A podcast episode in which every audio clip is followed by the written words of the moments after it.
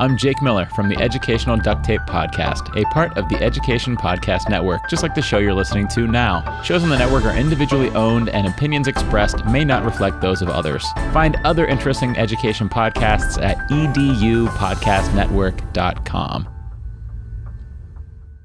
What I was really getting excited about was helping educators with the technology. You know, we we as teachers, we there's that like I don't know if it's a it's a common statement that when you see a kid's eyes light up when they understand something, there's this great feeling.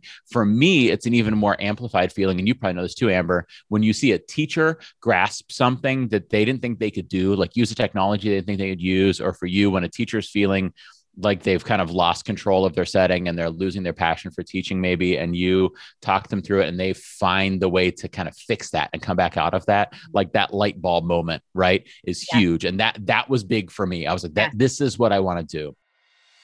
Hey there i'm amber harper former burned out teacher turned teacher burnout coach dedicated to helping other teachers like you to grow through your burnout and take your next best steps toward what you want from your career in education and in life.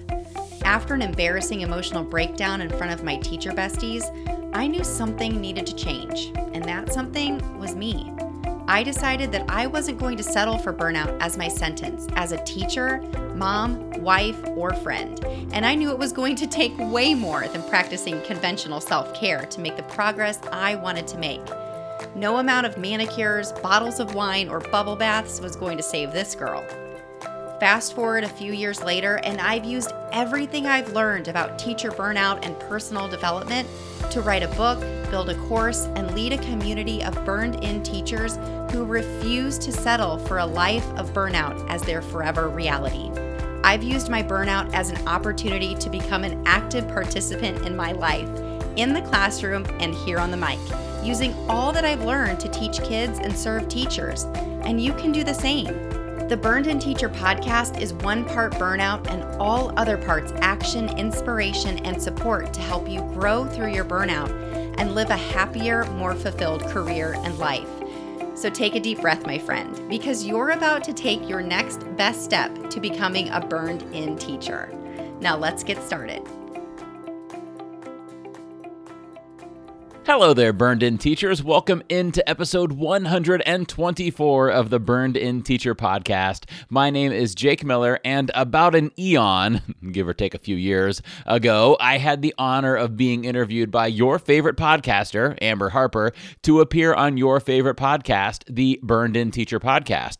But Amber, in true teacher fashion, hasn't had time to air this episode yet. And I've got to tell you, I can relate. Teaching is one of the hardest jobs out there, and sometimes it's hard to find time for our other things or even some of our teacher things.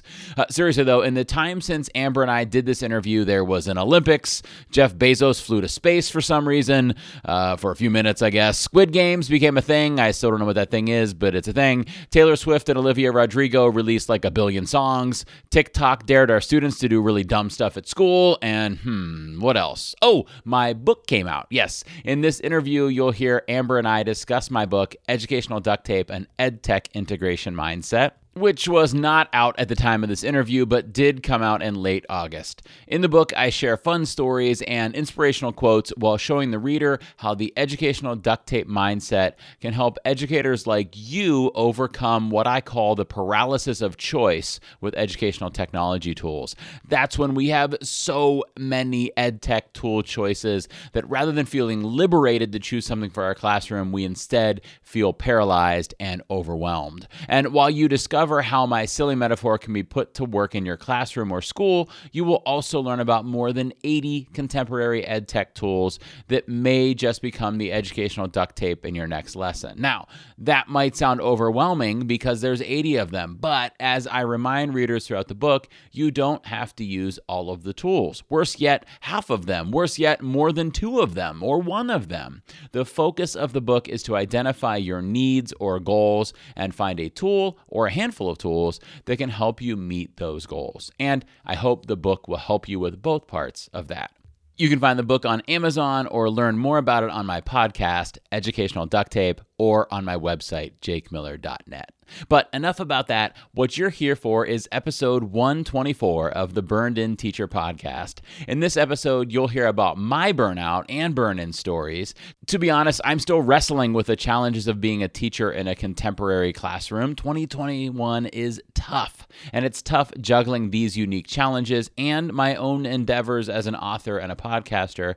But I'm still putting forth my best effort for my students, and it's important for me to keep in mind what is my best. It's not perfection, it's my best. That's what I do for my students. And you'll hear all about that in this interview. So without further ado, here comes my chat with the one and only Amber Harper.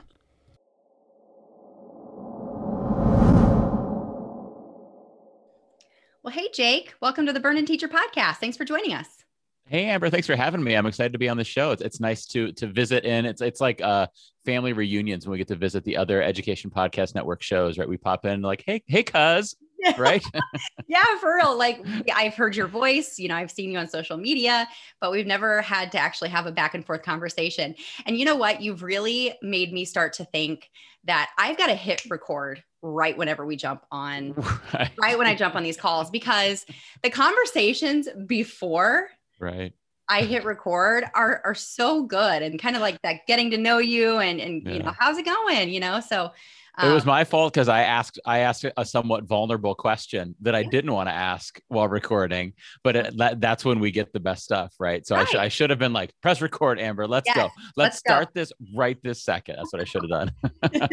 and what he's talking about is uh, we were chatting about my decision to trans transition back into the classroom um, because I am recording this earlier in the summer, um, preparing for mm. gearing up into the beginning of the school year. So I did ask Jake to to share some things with us. But Jake, let's back up. Let's get to know you a little bit. Dish it. Tell us all about you and, and what it is that you do. So I am an educator in Ohio. I have been in education for 18 years now. I have taught all of the things and done all of the things. At least that's the way it feels. Um, I, my current role, I'm a eighth grade science teacher in a middle school in Northeast Ohio, uh, and that's my day job. That's what what fills up 40 plus hour plus. The plus is uh, big there. Hours a week uh, during the school year, and then my side stuff is I, I don't I love what I do in the classroom, but it's my second favorite to to what I do on the side. I, I'll be completely transparent and honest about that, which is working with educators to uh, integrate technology into their classrooms, and most importantly, that there's so many people out there that talk about the technologies that you use in your classrooms. I, I, try to be the guy that helps people not be overwhelmed by it. I try to be the guy that just helps them choose one or two, three things, or one or two things to focus on, and how to pick them and how to integrate them in the classroom. And I do that mostly through my podcast, as we kind of alluded to before, which is the Educational Duct Tape podcast. And the podcast is my place to have that discussion with educators helping them identify what technologies they need and what technologies maybe they don't need, uh, and trying to inspire them to go through that journey as they do it. So it's it's kind of both of those things at the same time, which is helping educators with the technology and and helping my wife put the dinner on the table with my day job. you know, there are a couple of things I pulled from that. So, number one, I'm going to have to ask you to maybe be a little bit of my mentor because when I was running Burned In Teacher, when I first started it back in 2016, I did teach for two full years while I was running it, but it was a totally different business back then. Yeah. Um, I was blogging here and there. I didn't have a podcast. I didn't have a course. I didn't have the mastermind. I didn't have all of these things. I didn't have a book. Mm. You know, all of these things that I have now. And I'm going to need to work really hard to achieve some sort of balance with all of yeah. that. And it sounds like you already kind of have that. How's that going? you know, I think, and this actually relates a lot to what you talk about on Burned In Teacher, which is to to reflect on and be observant of how things are making you feel. Mm-hmm. And I've had to tell myself, I, have had to give myself permission to not do things at times. I had to go like, you know what? I was planning on releasing a podcast this this week. I, I don't I don't feel up to it. I feel overwhelmed at work. I feel tired. I I feel like if I do that, I'm going to sacrifice time with my own children and my wife. Um, a podcast just isn't happening this week, you know. And I'll just tweet out like, "Hey, sorry, feeling really busy, no podcast this week. And I get lots of love back from people who follow the show. And then like as soon as I make that post or whatever, I, I, I like that, that relaxation comes over me. Right.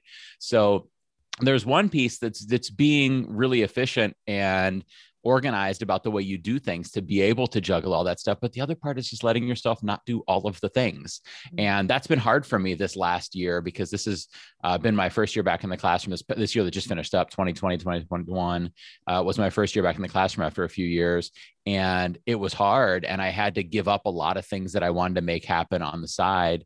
Um, but whenever I let myself out of some of those things that I was asking myself to do, it felt a lot better. And the hardest part is realizing that the only person asking me to record that podcast episode or make that blog post or schedule those tweets or prepare that Instagram thing or record that YouTube video, the only person asking me to do it was me. Like there are people out there who want to see it or hear it or read it, but they're not like, Jake, do this this week. Like I'm the only person saying that. So once I went like, Jake, you're doing this to yourself. Mm-hmm. like oh, let yourself off the hook on some of these things. Then I felt better, but I had to realize it was me asking myself to do it you know, I'm you can't see me, listeners, but I'm over here like preach because I'm right, telling you what, your boss, our bosses are like super demanding, right? right. yeah, I and that's something that I've been thinking about a lot is like, what am I telling myself? And, and again, listeners, you know that I say this all the time. What story am I telling myself? Like, does this truly have have to be done? You know, is the world going to end? Like, Lord knows, we've dealt with worse things, especially recently, right? right. Like, it's it's going to be okay. So I'm, it's really yeah. refreshing to hear you say that. And I have to say too, the second thing that I pulled from your original, you know, introduction of yourself is your podcast is hilarious. You are a really funny guy, Jake.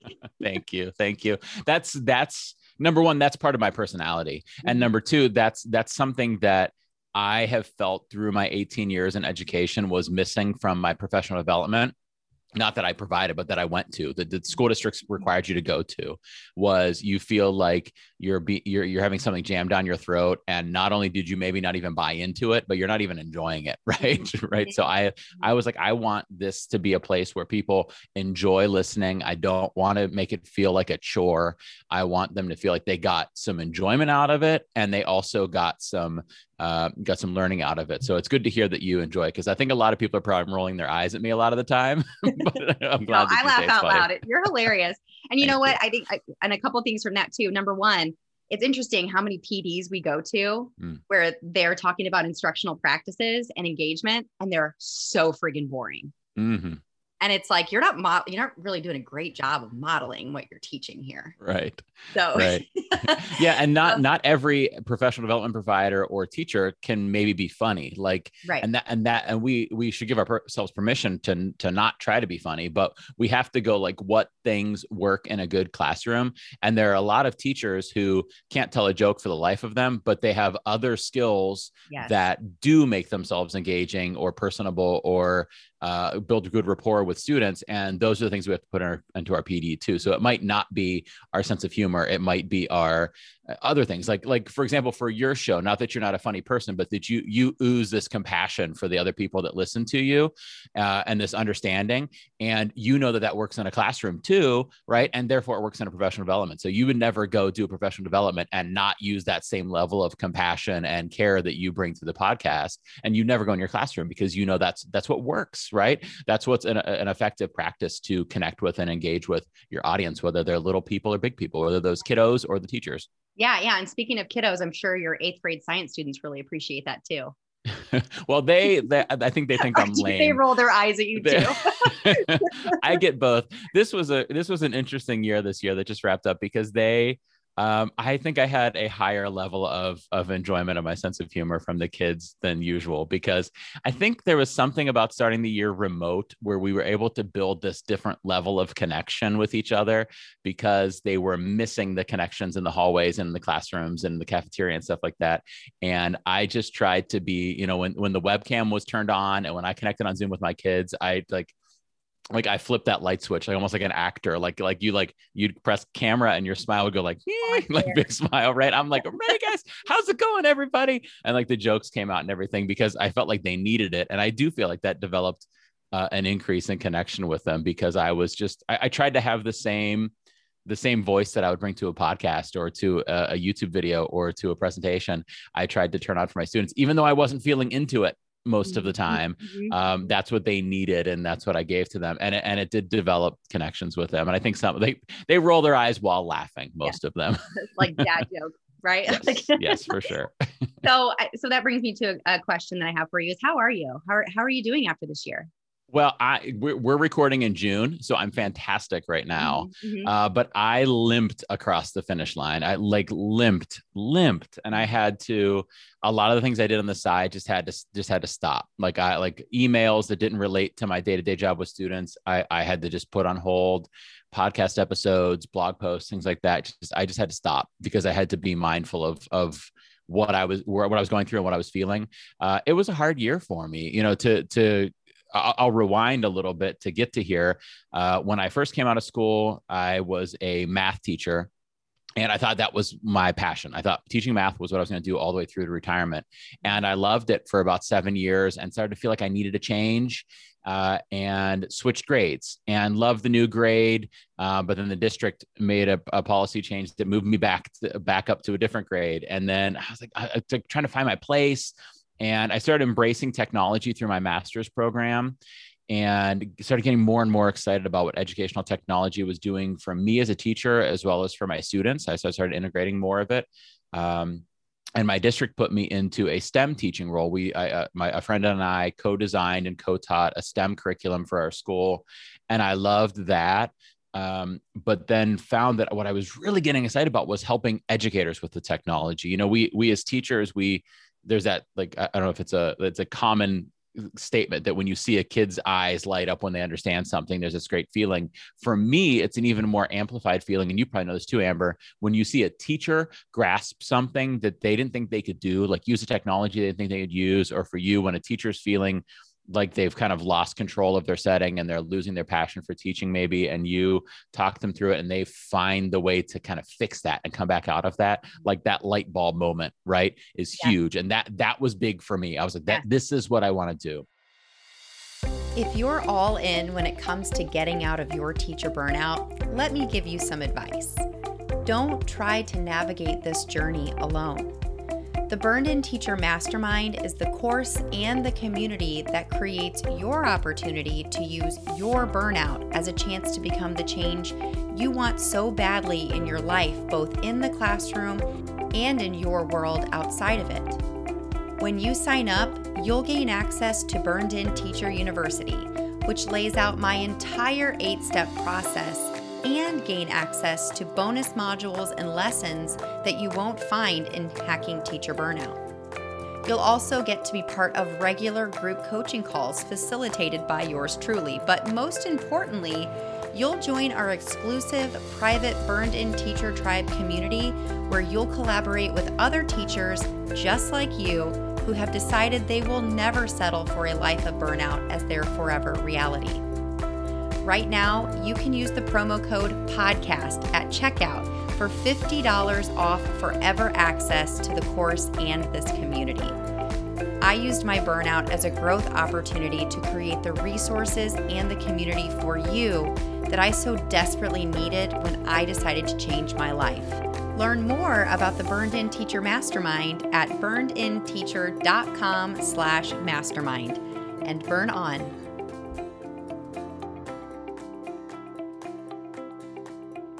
So I transitioned into tech coaching, which I did for five years. Uh, it, it, wasn't a perfect situation because it was new to me, right? And it was new to the teachers I was working with, but it was it, it was what I belonged doing. What was that? That was kind of I, I decided that was my calling, and I started doing the stuff on the side with the podcast and everything too to really lean into supporting educators with technology.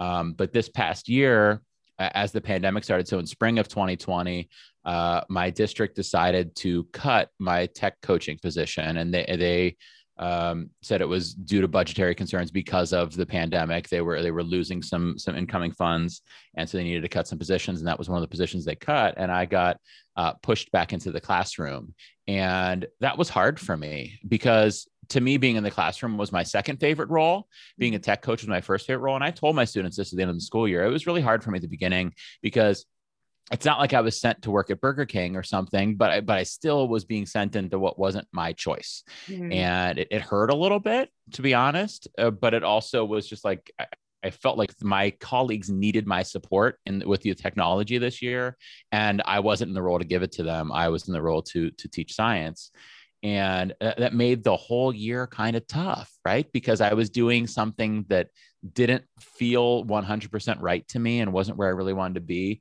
um, but also it was taking so much of my energy because it was a hard year uh, mm-hmm. that it was making doing you know the podcast and the speaking and the writing and things like that it made that tougher as well mm-hmm. uh, so it was a tough year and and i really did limp across the finish line um, and I told my kids on the last day of school, I, I, was upfront with them. I hadn't really told them this throughout the year, but I said, you know, this year was really hard for me, guys. I kind of told them the story of why it was tough, you know, what I just said here.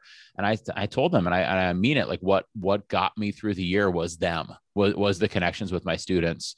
And I, I decided on that early on that that's, that was the most important part of being back in the classroom for me was giving them a good experience mm-hmm. because I felt for them going through um, education in a pandemic setting. Um, and I really wanted to make it a pleasant experience for them. So I leaned into that and we developed some really strong connections. And, and I really do believe that's what got me through the experience. Um, but even still, 180 days of that, and I was ready for summer. So ready for summer. So as of right now, now obviously, like like we've said, it's early June at the time of this recording. Do you know mm-hmm. what's in store for you next year? Are you going back into your ed tech coaching position, or are you going back to eighth grade science? I mean, yeah, I'll be very well changed, but yeah, as, as, as far as I know, I'll be back in the classroom again teaching eighth grade science, okay. uh, which, which, is hard because it, it it was it was not a horrible experience this right. year, but I just feel it's it's hard. Like you you just feel like that, like but that's the thing I'm supposed to do. This is the thing I'm really good at, but that's the thing I'm supposed to do, and that's that that's been hard for me. And that's where the stuff on the on the side with the podcast and with speaking and stuff like that lets me still feel that fulfillment because we need that. It's like it's kind of like a person with a i'm going to say regular job and everybody in education understands that like a regular job is like your desk job at some company where you don't care about what your company does. We all care about what our company does right? We're educators like we care about the education mission. But people in that setting like that's why they do woodworking on the side right? That's why they go fishing. That's why they work out six times a week. That's why they coach their son's little league team because those are where they get their fulfillment from. And so i've had to say you know, I enjoy teaching and I'm good at teaching, but what I really truly get my fulfillment from is this this other stuff. And so I'm going to give myself permission to not go insane with the amount of stuff I do, but at the same time, I'm going to continue giving myself that medicine of doing it because it's good therapy for me because it because it, it drives me to do that. Yeah, stuff. yeah. So I, without you, and I don't know if you've taken the teacher burnout quiz, but I, I I'm willing to bet that you're probably burned and bored. I I have felt yeah, I think that's probably like the most challenging accurate, as yeah. it was, as challenging as it was, that you still are like, but I would really like to be doing that over there. Right. And I don't know if if if bored yeah, eh, bored bored might be the right right term for it. It's it's like when a student is in the classroom and they've gotten the like, and you get to choose a, a book and and reading class, and you've gotten a book that you're kind of like, this book's pretty good, right? but yeah. I'd really be excited about that book, right? Exactly. Maybe you're not bored by the one you have, but you could see this this other thing that's perfect for you. So I think I think yeah, that's probably right. Yeah. Well, and and the the the definition of a burned and bored teacher um, is that you you have great systems you know not every day is perfect but you have mm-hmm. great relationships like you seem to have it like all together everything should be great but you're kind of like i, I kind of want to try something like I want to do something different. Maybe you don't know what it is. You obviously do know what it is. Mm-hmm. But what's really beautiful about this story that you're sharing, Jake, is that you had already created Jake Miller Tech. You already had mm-hmm. your mm. podcast. You had this great outlet that you were,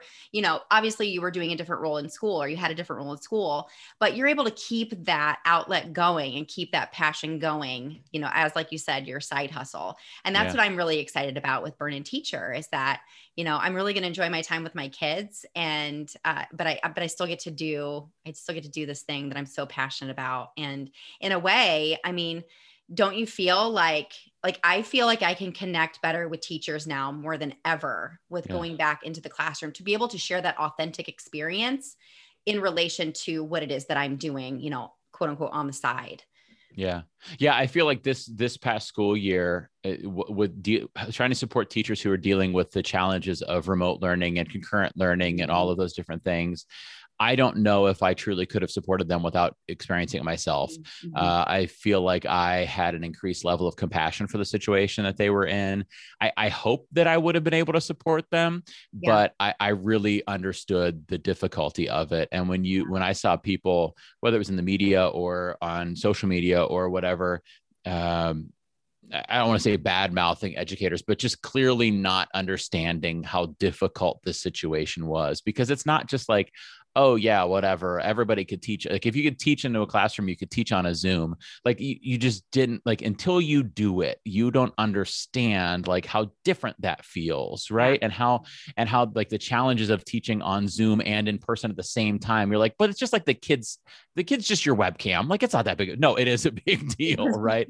And like I, so i do feel and you're absolutely right experiencing it firsthand definitely helps you support those people and it, it lends a lot to your relevance into the trust. Like I, I get calls from people uh, who call into the, the podcast and say, you know, the fact that knowing that you're in the trenches with us mm-hmm. helps a lot. And I want to call back like, I don't want to be in the trenches with you. but it's true. It's true that it does help keep your your message kind of on point with the audience if you're if you're part of the audience or connected that deeply to the audience of course your message is going to be more on point for them yeah yeah well, and I think this is um this is a good place to kind of maybe bring in. I mean, was this your story of burnout? I mean, did you feel like you were experiencing it all year, or do you have a specific story that you'd like to share with us?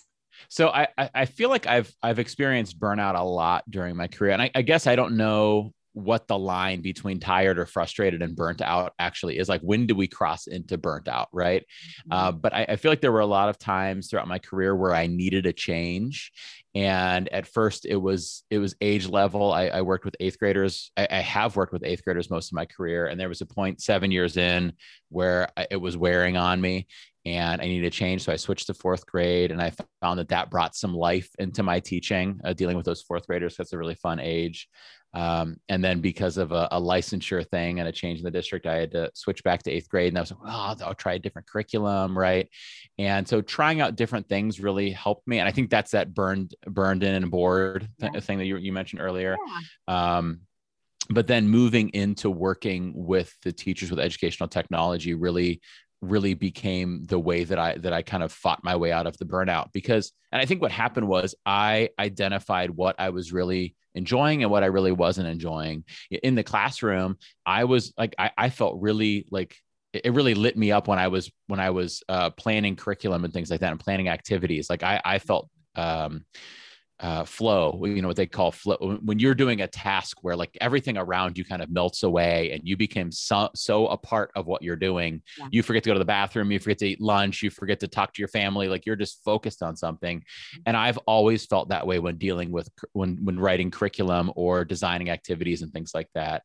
Mm-hmm. Um, and I've always felt that way when talking to my students and just connecting with my students. But when I haven't felt that way, right, is when dealing with behavior problems or dealing with grading or uh, helping students that, that maybe aren't feeling uh, excited about doing their work and things like that. And I, I know those are just part of the job, right? But what I identified was what I really enjoyed was developing content uh, developing ways to improve learning experiences and connecting with people. Mm-hmm. And I, I started to learn like, oh, I think I think what I really want to do is coach the teachers and design the content to support the teachers, right? And so I started leaning into that stuff, and that really did um, when I started working on that stuff, like I felt like I could have worked all night on that stuff. I could have just given up sleep and just recorded podcasts and recorded videos and wrote blog posts. And because that just made me so excited to support those educators with that stuff. That just became my thing, right?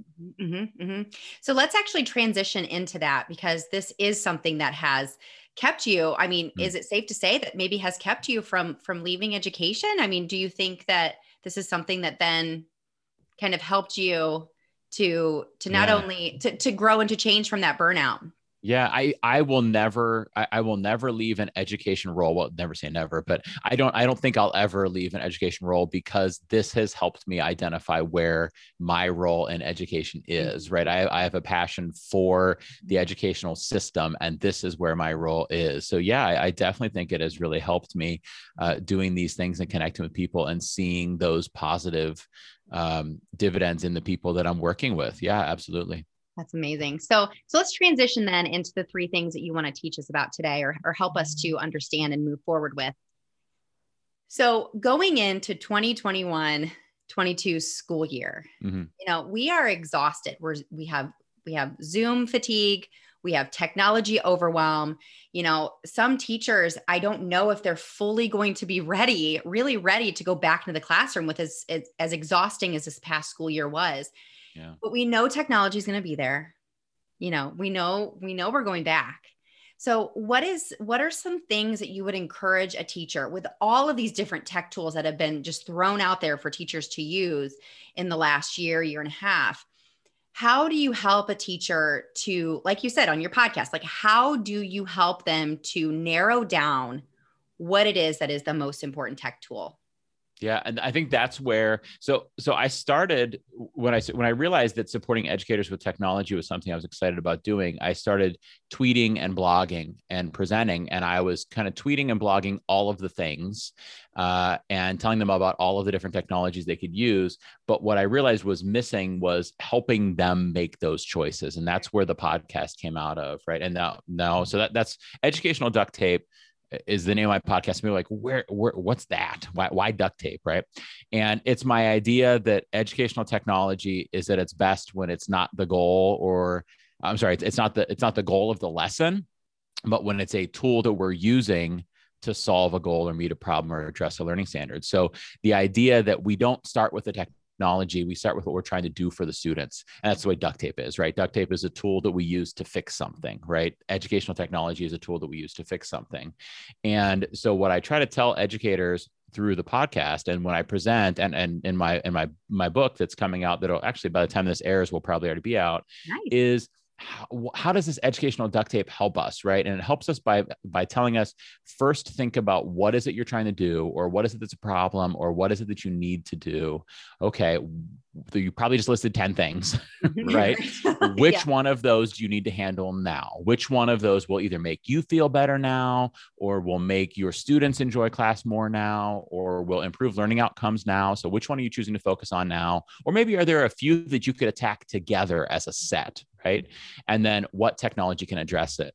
And then it becomes less overwhelming because if you look out there at the world of educational technology right now, there are hundreds, if not thousands, of tools that we could choose from. And it's my jam and I'm overwhelmed by it.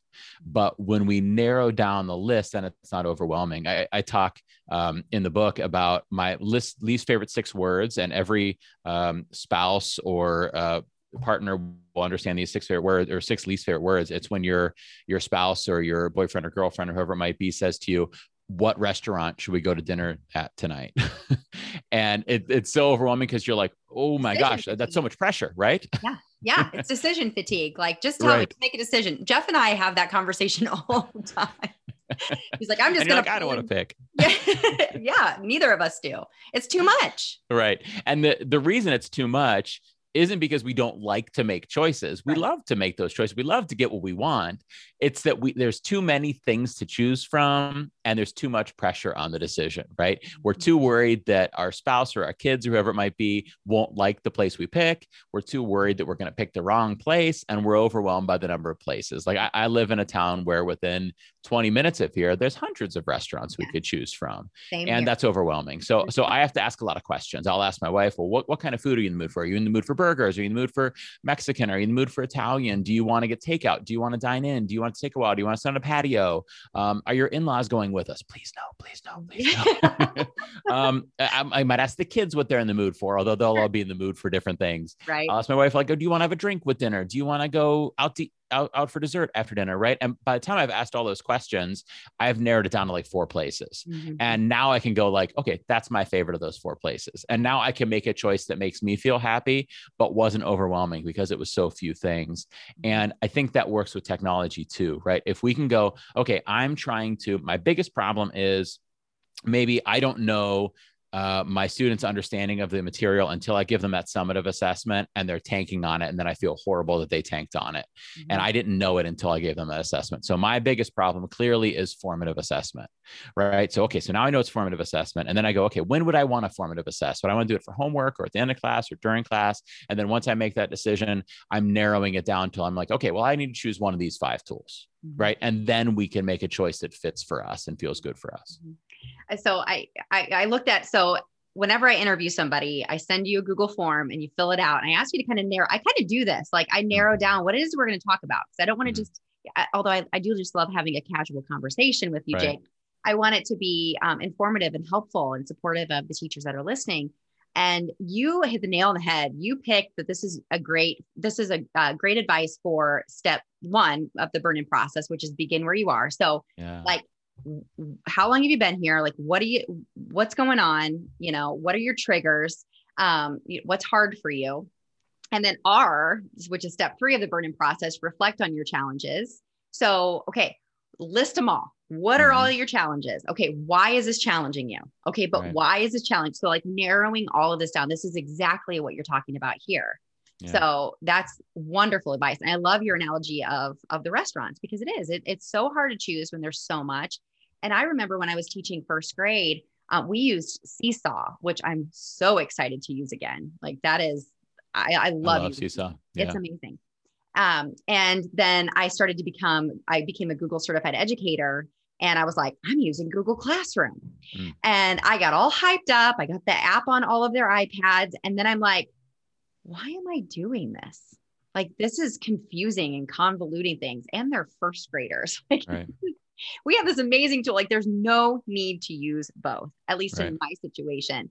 So I canned it. I was like, I'm, I'm sorry, I can't, you know, even though I'm a Google certified trainer or whatever, I gotta, I gotta stick with Seesaw. It's just, it was the bee's knees for me. So uh, right. So you, you, were using you were using technology for technology's sake, right there right. with that Google yes. Classroom. There there was there was some other reason that you were using Google Classroom, and it wasn't wasn't what was you weren't you were you were choosing a tool that didn't focus on the problem you had. You were choosing exactly. a tool for some other reason, you it know, right? Just, it wasn't. Yeah, it was almost like for vanity's sake. Like I right. use Google Classroom because I'm a Google certified educator. And it, it, was just, it was looking back, it was just silly. I mean, I think I realized it in the moment, but that's mm. why I was like, I have to choose one. This is ridiculous. There's mm. no need to spend all the time that I was going to be taking to teach them how to use this new tool when Seesaw did everything that I needed at that moment. Right.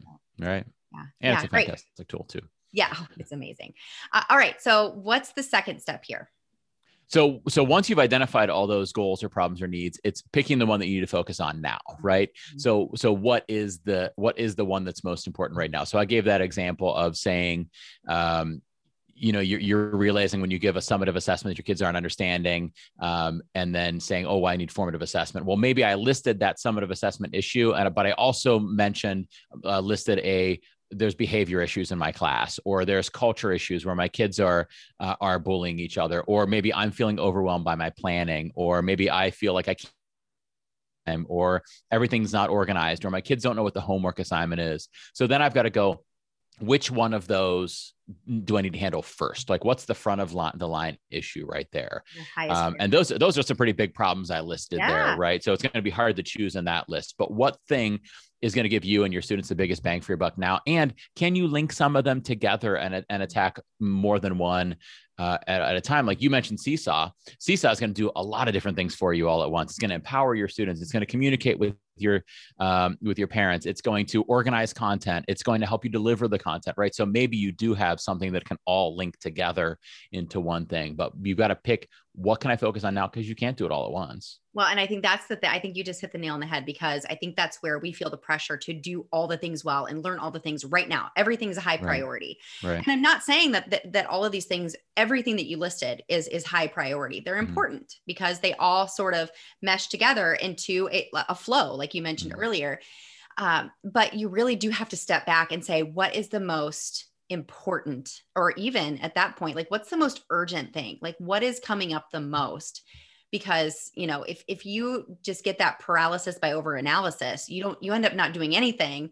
And that's when that burnout's going to set in because you're just again like that quote unquote putting out fires all day because you're not tackling that one thing that that will get you started. And getting started is the hardest part right? Right Yeah, and you know, it, uh, only in this career would we try to uh, try to do all of the things at once, right? Nowhere else in our life do we do that, right? Like you think about like the success you're having with In Teacher, right?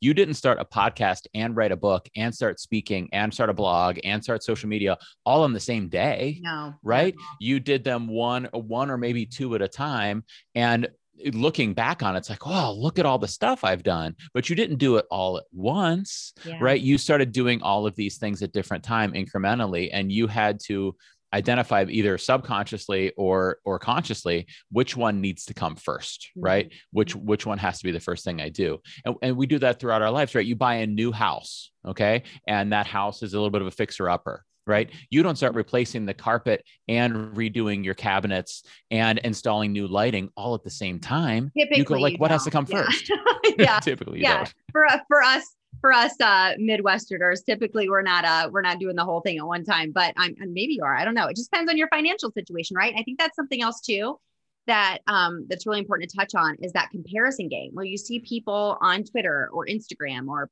you know pinterest whatever Right. doing all of these things they didn't learn all of those things at one time and i think that's where it's really important that you don't compare your beginning to somebody Mm. else's middle because that's really oh absolutely unfair. That's really unfair to yourself. And I think Yeah. that's a really good lesson for your students too. That's like, you know, you can't compare where he or she is. Like you have to compare yourself to yourself. Where are you on your journey? And right I heard today on um, I listened to the Daily Shine app. Have you ever heard of it? It's like I've heard of it i've never listened to it though no really it's amazing. And they said, you don't have to be enough. You just have to be you. Mm, mhm. And I thought that was that stuck with me because I think so many times, especially in education, because we want to be the best for our kids, you know, that we just end up comparing ourselves and then we Mhm. exhaust ourselves in that comparison and don't don't try. right right So- you know we, you think about if you're at the if you're at the gym right you're not going to compare yourself to the bodybuilder you know Yeah. across the gym from you right and I, I think there's two good po- points in what you said there one is the part of don't compare your beginning to another person's middle right because if you're just starting to go into the gym and work out you're not going to compare it to the person who's been coming for years Yeah. but you also also not only that but you like even your middle and somebody else's middle isn't the same because we all come with our we're all we're all our own person right? So i i literally if i've been working out for five years and some guy that's a bodybuilder has been working out for five years i can't go like why don't i look like that bodybuilder? Right? Because i'm i'm not that bodybuilder. I'm me. I'm jake right? Well, and then you have to ask, like, do I want to look like that yeah, bodybuilder? absolutely right? Or am I just telling myself a story that that's what I should? You know what I mean? Like it Right. just goes back to narrative and what you're telling yourself and the shoulda, coulda, wouldas. And it's just absolutely it all yeah it can it can be really de- debilitating when you're trying to just move forward Absolutely. Yeah. And we used to deal with like, I- I've been in education for long enough to have been teaching before all of the social media stuff really started happening with education. Mm-hmm. And then we had this comparison feeling to the teachers around us but now it's so amplified because because even then there were times where i felt insufficient when comparing myself to the teachers around me in my building but now we feel it to mm. thousands of educators online right? And we have to be mindful of of who we are and and what what steps we're taking right? You, you you've only got to be you right? Well, now Like you you're said. just speaking the burned in language so we could just go on forever So- absolutely. So you said the third step then is to identify a technology that can address it and i feel like you've already sort of kind of uh, mixed this into your explanation it was just Right. so well done. Uh, so so what have you found in your own journey this year? What has been where you've gone through this process yourself So I used in this in 2020 to 2021, I used Pear Deck a lot in my classroom, and and Pear Deck and Nearpod is a similar tool to it, and they're both great tools. My school district is a Pear Deck school, so that's the, that's why I was using Pear Deck. But I like I like them both, and the reason I was using them and not some other technologies is because I first thought about what am I trying to do, right? At the beginning of the year, I kind of listed out, I had a list of about 15 different things that I really wanted to focus on as I started my school year. And among them were building rapport with my students, uh, making sure all students were moving forward with me, making sure all students were being successful, uh, formatively assessing my students while we went. And I really wanted to make sure that I, especially while we were remote, and then Right. also while we were concurrent, which is how we were the last half of the school year, I wanted to make sure that I I, I, didn't know what those kids at home were doing. I knew some of them were turning their webcams off and playing video games, right? Yeah. And so I wanted to make sure they were moving forward with me. And, and when I looked at my list of problems, I went, okay, what technologies do I know of that can handle a large number of these goals that I have? Mm-hmm. And I went, okay, with Pear Deck, I could lead the lesson and keep everybody at the same pace. And I can embed questions that prove to me number one, they're connected. Mm-hmm. Number two, they understand. And then I could support them if they don't understand. And it also builds in some great opportunities for rapport. We would start off the Pear Decks with a fun question or a fun drawing or something. And that's where we had a lot of our fun. But it became a tool that did a lot of different things for me. There are other tools that I love that I didn't use that much this year. Like Flipgrid is one of my favorite educational technology tools. I used it maybe four times this past school year. Mm-hmm. And the reason I, I didn't use it more was because I, I looked at my situation, right? Mm-hmm. And in my situation, our school had decided that all of our remote instruction would be synchronous rather than asynchronous. Mm-hmm. And I was like, well, I don't think there, there are ways to use Flipgrid in that situation, but it's not it's not the first thing that I need to address. And so maybe next year I'll add that in, right? Yeah. And I I really thought about what is my first goal, and the and I have this big set of goals here, and I think this technology can handle it, and I, and it did address it really well for me. Now my students at the end of the year said, um, one, we had one student who gave the speech at the eighth grade like graduation, and she said something to the effect of this was a this was a great school year despite the challenges but if i never have to see a Pear Deck again i'll be happy and I'm like, look, sorry, it worked for me. All right. yeah. Yeah. You know, it's interesting because uh, Pear Deck was just coming out whenever I was, uh, gosh, I think I remember it at the Google Summit that I went to in 2016 mm-hmm. that just mm-hmm. lit my world on fire. And it was just coming out. And I remember being like, what the heck is this? It doesn't even make any sense to me. mm-hmm. So it's been such a huge help, I know, to so many teachers. Yeah this year. And it was a tool that I didn't use all that much before that school yeah. year, right? I used it a little. I loved it. I thought it was a great, great technology. But until my mm-hmm. setting and my circumstances and my goals were mm-hmm. such that it was the right tool for me, yeah. then I didn't really start embracing it. And it, it goes back to that restaurant thing. Like I'm always satisfied with the food I get at Chipotle, right? But I might not always be in the mood for Chipotle, or I might not always be hungry, or I might not be near a Chipotle, or my wife might not be in the mood for Chipotle. Like you, your technology really has to relate to what it is you're trying to achieve. Otherwise, it's just technology for technology's sake, like you said about Google Classroom. Yeah, absolutely. Yeah. Absolutely. So, Jake, how is it that people can find you if they want to connect with you, ask you questions, listen to the podcast? How can how can they get in touch with you? Well, I hope they do, first of all, because that's my favorite part is connecting with people. Uh, but I am at Jake Miller Tech on all of the social medias, even TikTok, which I'm trying to learn. That's one of those things that I'm my boss and I'm I'm demand, demanding myself that I start using more TikTok, Amber. Same here. Same here. I know Matt Matt Miller keeps trying to um and he's doing a I don't know if he is doing a good job. Yes. a really great job with TikTok. And he's like, Amber, you got to try it. You just got to go for it. And I'm like, I just it's just not a high priority it's, for me. I it sounds like Matt so- might be your boss. But yeah, Matt's my boss. Yeah, I, that would be amazing. But uh, I'm just trying to wrap my head around reels on Instagram. Yes, like, yeah, and, I, I'm telling you what, though, Jake, I really one thing, and that Molly Wheatley keeps trying to make me do more reels. And I've done two in my life now. Mm. But I told her the other day, I said, the reason I'm not making a ton of reels is I'm really trying to figure out if it's that important to me, like yeah. what the purpose of them is. Right. Because are they are they fun to make? Yeah they're kind of fun to make. Is it a, the best use of my time which is so right. precious? Yeah. i haven't convinced myself that it is. Yeah. so i don't want to make reels just because instagram influencers mm. are saying that this is the best thing to do to get people to know about your platform. Right. I don't know if i really care right.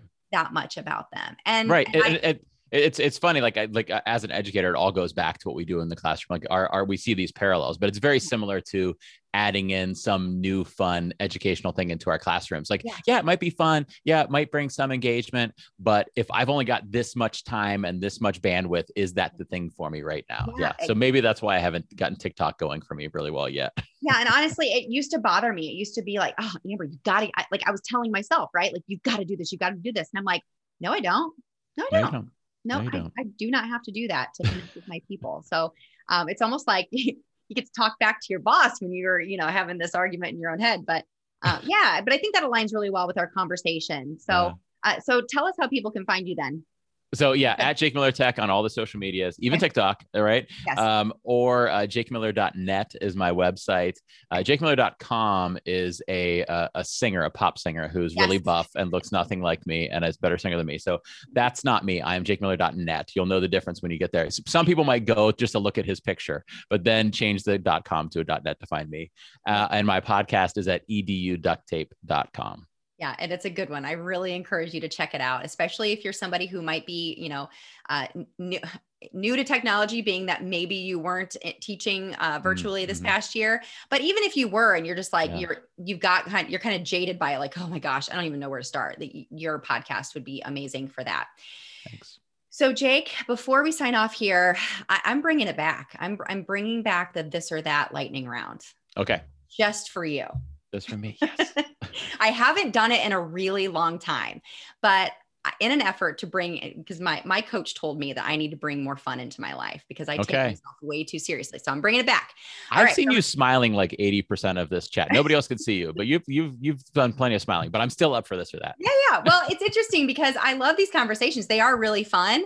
Um, but uh, but I used to do this and it was one of those things that it's just like in the classroom, like you get too wrapped up in all of the, you know, all the serious stuff that like you got to put a little bit of fun into it too. So, all right, here we go. Okay. All right. Steak or chicken? Oh, steak for sure. Ooh, uh, Alaska or Hawaii?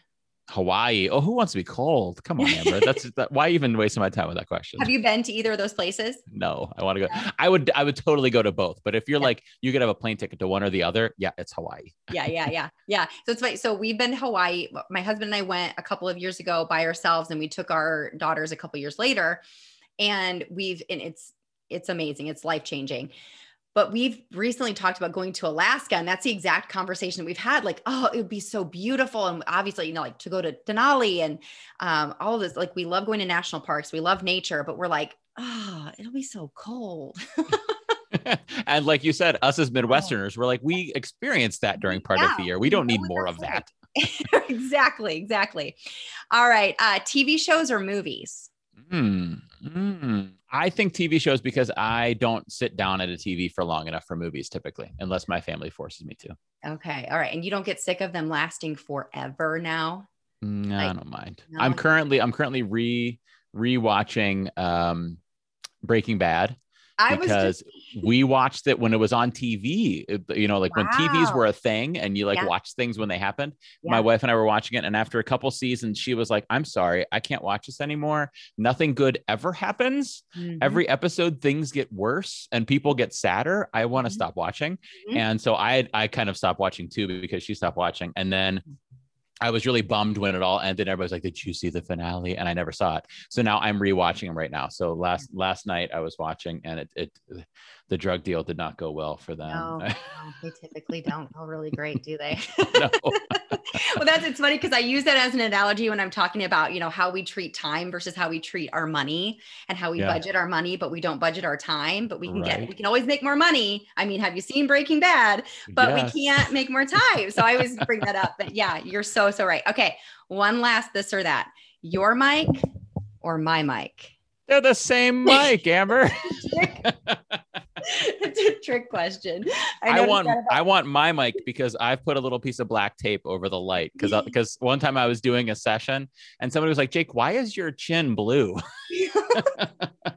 and I'm like, oh, it's coming from my mic. So I had to cover it up. Although it's starting to peek out of the top there. You can see it a little bit. Yeah, yeah, I can see it a little bit. You need to fix, you need to put some duct tape on that. I need to fix it. Well, it is duct tape, but I need to fix my black duct tape. It's it's kind of pulled down a little bit. Oh, well, Jake, thank you so much for joining us. This was such a fun conversation. I knew it would be. I just really appreciate your time and sharing your expertise with us. Yeah, thanks so much for having me. Thanks for what you do for educators. There's so much, so much burnout in education nowadays, and you're really helping a lot of people with what you do. They they need to hear this message, and I really appreciate what you do for our colleagues. Well, thank you very much, Jake. It means a lot to me to hear you say that. All right, everybody, take a deep breath. You just took another step to becoming a burned in teacher. Burn on. If you enjoyed today's podcast episode, you can head over to burnedinteacher.com where you can access the entire vault of Burned In Teacher podcast episodes and more information about ways I want to help you go from burned out teacher to burned in human. If you enjoyed today's episode, I would be so grateful if you would head over to iTunes and leave a review and a rating about the Burned In Teacher podcast. Until next time, take a deep breath because you just took another step to becoming a burned in teacher. Burn on.